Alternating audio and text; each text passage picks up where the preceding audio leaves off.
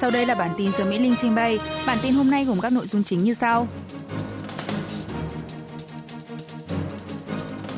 Hơn 54% người dân đánh giá tiêu cực công tác điều hành quốc gia của Tổng thống Yoon song yeol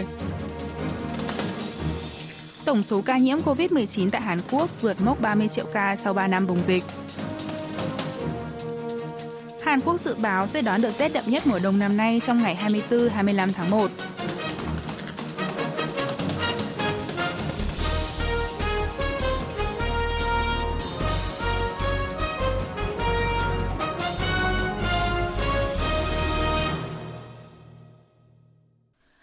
Hơn 54% người dân đánh giá tiêu cực công tác điều hành quốc gia của Tổng thống Yoon song yeol Nhân dịp năm mới Quý Mão 2023, Đài phát thanh truyền hình Hàn Quốc KBS đã ủy thác cơ quan thăm dò dư luận Hàn Quốc Research tiến hành khảo sát về công tác điều hành quốc gia của Tổng thống Yoon song yeol Kết quả cho thấy, có hơn một nửa số người tham gia khảo sát đánh giá tiêu cực về công tác điều hành quốc gia của Tổng thống, song tỷ lệ đánh giá tiêu cực đã giảm so với hai tháng trước. Cụ thể, có hơn 54,7% ý kiến đánh giá Tổng thống Yoon đã làm không tốt trong công tác điều hành quốc gia và 36,3% đánh giá Tổng thống làm tốt. Cứ ba người tham gia khảo sát thì một người đánh giá tiêu cực về công tác điều hành của Tổng thống. Nếu so với kết quả thăm dò của hai tháng trước, tỷ lệ đánh giá tiêu cực đã giảm 10,2%, tỷ lệ đánh giá tích cực tăng 6,2%. Xét theo địa phương, tỷ lệ đánh giá tích cực công tác điều hành quốc gia của Tổng thống ở thành phố Daegu và tỉnh Bắc Gyeongsang tăng mạnh. Khác với kết quả khảo sát cho thấy, tỷ lệ tích cực tương tự tỷ lệ tiêu cực trước đó. Lần này, tỷ lệ đánh giá tiêu cực vốn ghi nhận ở mức cao trước đó tại các địa phương như thành phố Busan, thành phố Ulsan, tỉnh Nam Gyeongsang, tỉnh Gangwon và đảo Jeju cũng đã thu hẹp trong phạm vi sai số. Lý do người tham gia khảo sát đánh giá tích cực công tác điều hành quốc gia của Tổng thống là do có biện pháp đối phó mạnh mẽ với Bắc Triều Tiên và xúc tiến cải cách ở ba lĩnh vực lớn. Ngược lại, lý do đánh giá tiêu cực là bởi Tổng thống còn thiếu các chính sách giải quyết vấn đề kinh tế, dân sinh, ít trao đổi với người dân, thiếu sự thỏa hiệp chính trị. Cuộc thăm dò lần này được tiến hành trong vòng 3 ngày từ ngày 18 tháng 1, độ tin cậy đạt 95%, sai số trong khoảng cộng trừ 3,1%. Nội dung khảo sát và kết quả cụ thể được đăng tải trên trang chủ của đài KBS. Tổng số ca nhiễm COVID-19 tại Hàn Quốc vượt mốc 30 triệu ca sau 3 năm bùng dịch. Ủy ban Đối sách Phòng dịch Trung ương thuộc Cơ quan Quản lý Dịch bệnh Hàn Quốc KDCA ngày 23 tháng 1 công bố số ca mắc COVID-19 mới tính đến 0 giờ cùng ngày là 9.227 ca, nâng tổng số ca mắc lũy kế từ đầu dịch lên 30 triệu 8.756 ca. Như vậy, tổng số ca nhiễm COVID-19 tại Hàn Quốc đã vượt mốc 30 triệu ca sau 3 năm kể từ khi ghi nhận ca mắc đầu tiên trong nước vào ngày 20 tháng 1 năm 2020. Dân số Hàn Quốc theo số đăng ký chứng minh thư tính đến cuối năm ngoái là 51 triệu 439.038 người. Có thể nói, cứ 5 người thì có 3 người đã bị nhiễm COVID-19, theo ghi nhận của cơ quan phòng dịch. Tuy vậy, tổng số ca mắc Tuy vậy, tổng số ca mắc có bao gồm cả trường hợp tái nhiễm, tức mắc COVID-19 trên 2 lần. Theo kết quả khảo sát của KDCA về tỷ lệ hình thành kháng thể COVID-19, thì cứ 5 người lại có 3,5 người từng mắc COVID-19, bao gồm cả trường hợp không nằm trong số liệu thống kê chính thức.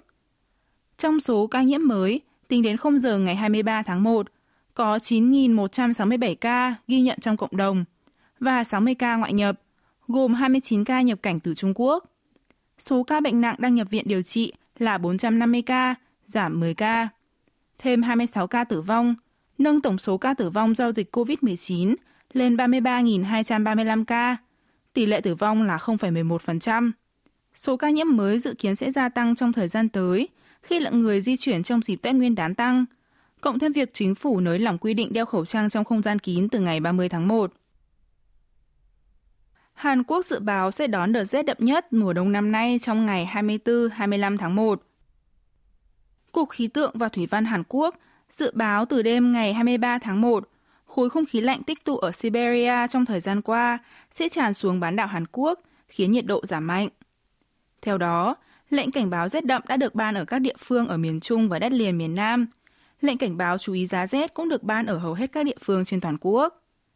Sáng ngày 24 tháng 1, dự báo nhiệt độ ở huyện Choiwon, tỉnh Gangwon sẽ rớt xuống âm 23 độ C. Thủ đô Seoul là âm 17 độ C. Thời tiết giá rét nhất trong mùa đông năm nay. Nhiệt độ ban ngày tại thủ đô Seoul trong ngày 24 tháng 1 dự báo sẽ ở khoảng âm 12 độ C. Hầu hết các địa phương trên toàn Hàn Quốc cũng ghi nhận nền nhiệt ở mức âm 10 độ C. Trong ngày 25 tháng 1, nhiệt độ ở Seoul được dự báo sẽ rớt xuống âm 18 độ C.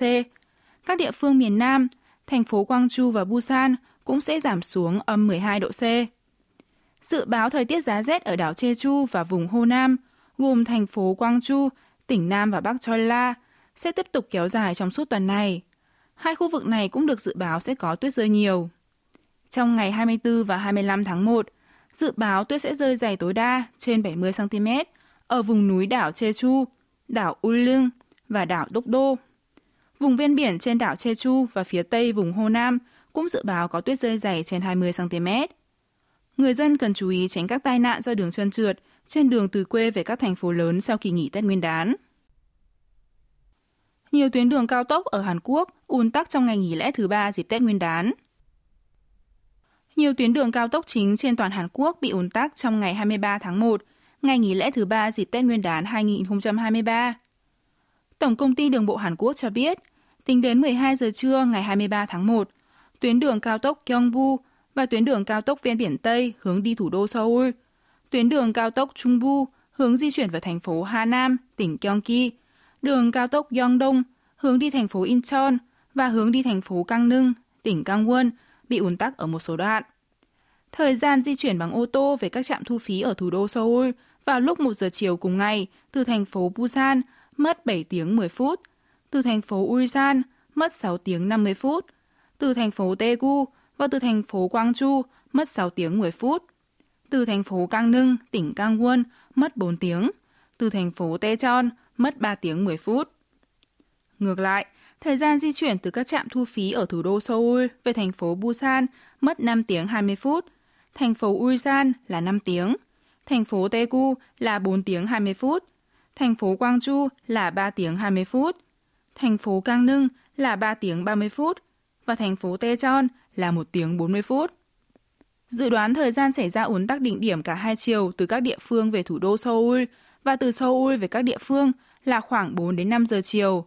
Tình trạng ùn tắc sẽ giảm vào khoảng 7 đến 8 giờ tối ngày 23 tháng 1 cho chiều từ Seoul về các địa phương và từ khoảng 0 đến 1 giờ sáng ngày 24 tháng 1 ở chiều từ các địa phương về Seoul. Ít nhất 10 người thiệt mạng trong vụ xả súng tại sự kiện mừng Tết Nguyên đán ở bang California. Ít nhất đã có 10 người thiệt mạng trong một vụ xả súng tại sự kiện mừng Tết Nguyên đán 2023 được tổ chức tại thành phố Monterey Park, miền nam bang California, Mỹ, ngày 21 tháng 1 giờ địa phương. Cảnh sát địa phương cho biết, nghi phạm là một nam giới gốc Á, được phát hiện đã tử vong ngay trước khi bị bắt giữ.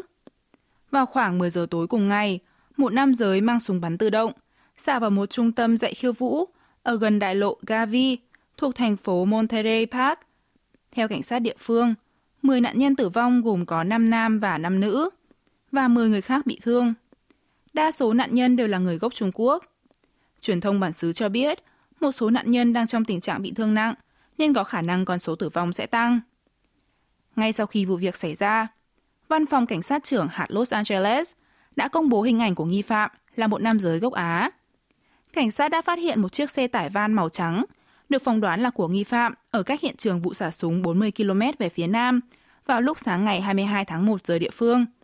Khi đội cảnh sát cơ động đặc biệt đang tiến hành vây bắt nghi phạm, thì nghe thấy một tiếng súng nổ ra bên trong xe và nghi phạm được phát hiện trong tình trạng đã chết. Tổng lãnh sự quán Hàn Quốc và Hội người Hàn tại Los Angeles cho biết không tiếp nhận báo cáo thiệt hại nào với công dân Hàn trong vụ việc lần này.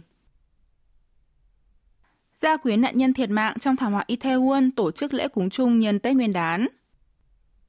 Liên minh dân sự yêu cầu chính phủ làm sáng tỏ nguyên nhân và trách nhiệm về thảm họa Itaewon lúc 3 giờ chiều ngày 22 tháng 1 đã tổ chức buổi tưởng niệm và lễ cúng chung tại bàn thờ chung tưởng niệm các nạn nhân đặt tại ga Noksapyeong ở quận Yongsan, Seoul, với sự tham gia của 80 người thuộc gia quyến các nạn nhân. Chủ tịch Hội đồng gia quyến các nạn nhân Yi Chung Choi cho biết, dịp lễ Tết là thời điểm mọi người dân trong gia đình quây quần bên nhau, cùng trò chuyện và vui chơi, Nhưng gia quyến các nạn nhân lại không còn làm được điều này nữa. Những người lớn trong gia đình đáng ra sẽ được thấy hình ảnh con em mình dập đầu chào vào ngày Tết, nhưng điều này đã đi vào dĩ vãng. Ông Y nhấn mạnh, trước hết cần phải làm sáng tỏ nguyên nhân xảy ra tai nạn, khôi phục danh dự cho những người trẻ và bỏ mạng một cách oan ức. Gia quyến các nạn nhân đã chuẩn bị nhiều món ăn mà con em của họ thích khi còn sống, như bánh pizza, bia, món sườn và bánh kẹo để cúng. Lễ cúng được bắt đầu với nghi thức cầu nguyện của bốn nhóm tôn giáo lớn, sau đó là đọc bài tưởng niệm của các gia quyến nạn nhân, và cuối cùng là phần dâng hoa tưởng niệm của người dân. Thứ trưởng Bộ Thống nhất kêu gọi Bình Nhưỡng ngừng khiêu khích, hưởng ứng đề xuất đối thoại của Seoul. Thứ trưởng Bộ Thống nhất Hàn Quốc Kim Ki-ung ngày 22 tháng 1 đã tham dự sự kiện, bày tỏ lòng kính trọng đối với những người vong hương lần thứ 39, nhằm xoa dịu nỗi đau của những người thuộc gia đình bị ly tán trong chiến tranh Triều Tiên. Tại đây, Thứ trưởng Kim kêu gọi Bắc Triều Tiên phải dừng ngay các hành động khiêu khích đe dọa tới sự sinh tồn của dân tộc và hưởng ứng đề xuất đối thoại của chính phủ Hàn Quốc. Ông Kim cho rằng, chính quyền miền Bắc đang đi trên con đường sai lầm, làm ngơ với đề xuất của chính phủ miền Nam về việc xây dựng một tương lai cùng nhau thịnh vượng, đáp ứng nhu cầu cơ bản của con người là gia đình phải được gặp mặt nhau và quốc gia phải có trách nhiệm chăm sóc cho đời sống của người dân. Thứ trưởng Kim cho rằng Bắc Triều Tiên cần quay trở lại con đường đúng đắn, đồng thời khẳng định đề xuất của Seoul về việc hội đàm nhằm xúc tiến đoàn tụ cho người dân gia đình bị ly tán trong chiến tranh vào dịp Tết Trung thu năm ngoái, đến nay vẫn còn hiệu lực. Hàn Quốc vẫn để ngỏ cánh cửa đối thoại với miền Bắc. Bên cạnh đó, Thứ trưởng Kim cũng gửi lời xin lỗi tới những người thuộc gia đình ly tán, đang kỳ vọng sẽ đón nhận được tin đoàn tụ với người thân của họ nhân dịp Tết Nguyên đán năm nay. Phim Cho Nghi leo lên top 1 toàn cầu, hạng mục phim điện ảnh trên Netflix sau một ngày ra mắt.